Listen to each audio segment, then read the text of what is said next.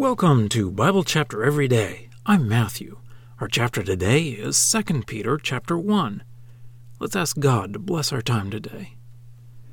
Heavenly Father, as we read this chapter, we pray that we would look at our lives and see if we are growing. We pray that we would be growing in our spiritual character. We pray this through Jesus. Amen.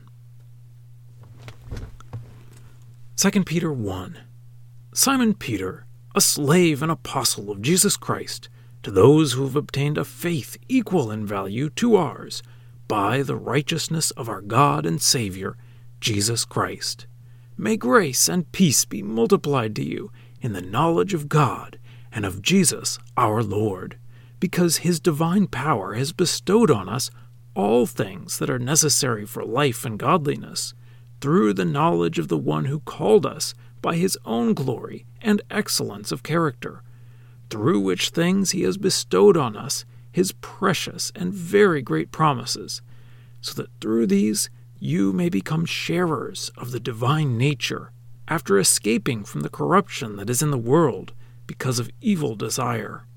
And for this same reason, and by applying all diligence, supply with your faith excellence of character, and with excellence of character, knowledge, and with knowledge, self control, and with self control, patient endurance, and with patient endurance, godliness, and with godliness, brotherly love, and with brotherly love, love.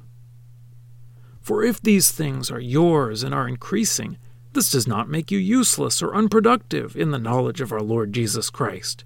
For the one for whom these things are not present is blind, being nearsighted, having forgotten the cleansing of his former sins. Therefore, brothers, be zealous even more to make your calling and election secure, because if you do these things, you will never ever stumble. For in this way, entrance into the eternal kingdom of our Lord and Savior Jesus Christ will be richly supplied for you. Therefore, I intend to remind you continually concerning these things, although you know them and are established in the truth that you have.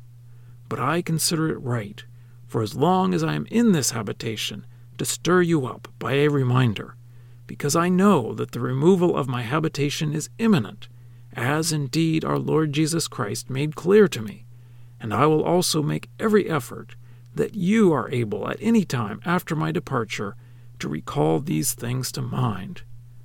For we did not make known to you the power and coming of our Lord Jesus Christ by following ingeniously concocted myths but by being eyewitnesses of that one's majesty.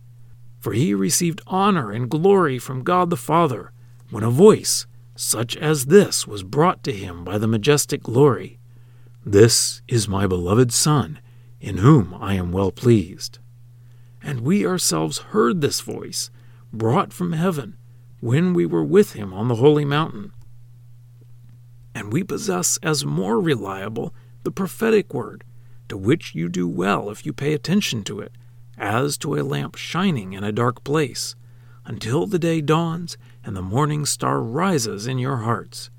Recognizing this, above all, that every prophecy of Scripture does not come about from one's own interpretation, for no prophecy was ever produced by the will of man, but men, carried along by the Holy Spirit, spoke from God. Well, that's the reading. Let's dig in.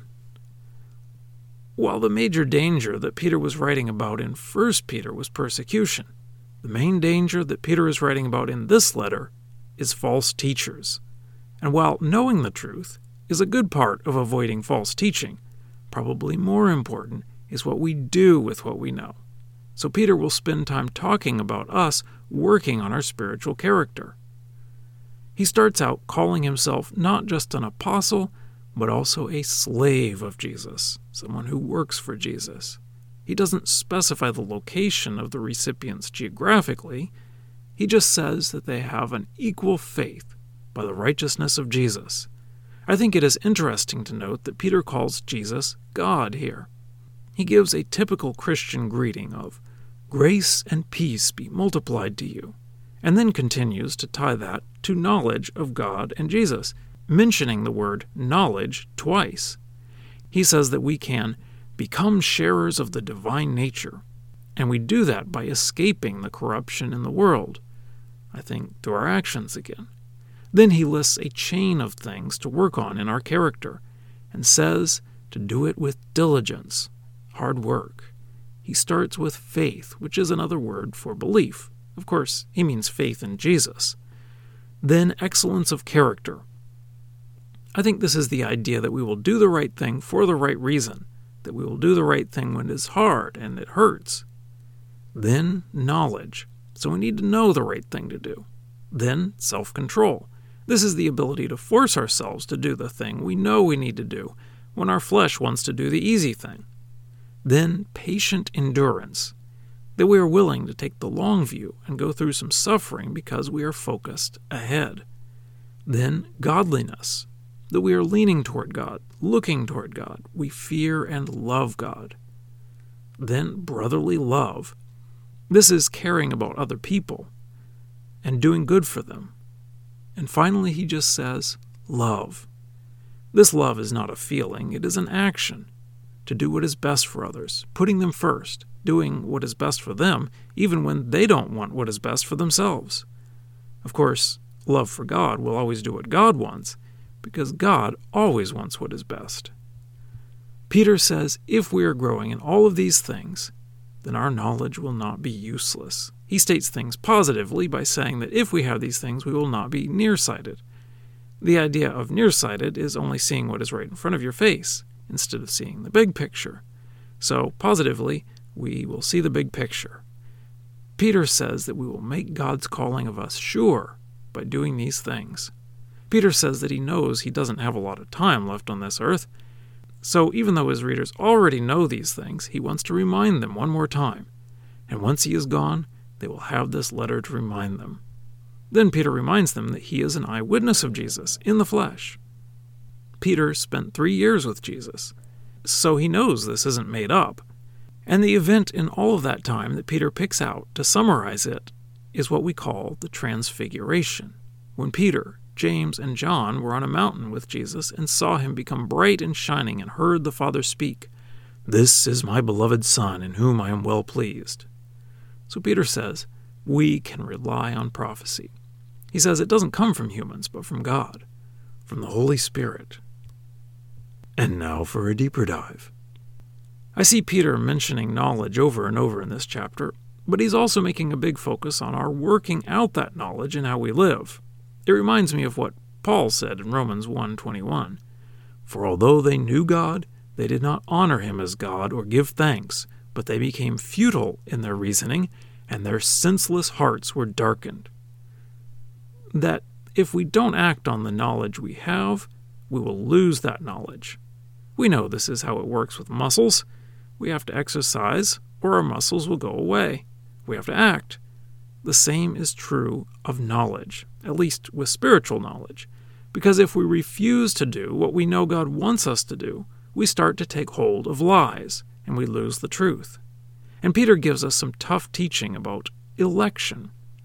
The Calvinist or Reformed view of election is that God chooses who will be saved, and it isn't up to us because we were dead in our sins. But that doesn't seem to square completely, in my opinion, with what Peter says in verse 10.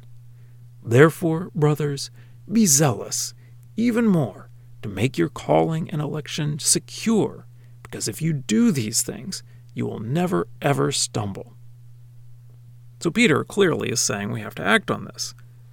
On the other hand, the words calling and election cause people who believe in free will and focus on accepting the gospel to tense up a bit.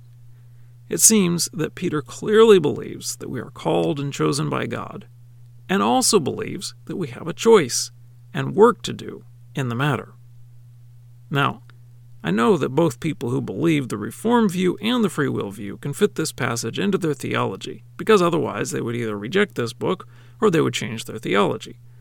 I think that people of the Reformed view will say that we prove by our actions that God has chosen and elected us. So if you don't act, it proves that you weren't chosen in the first place.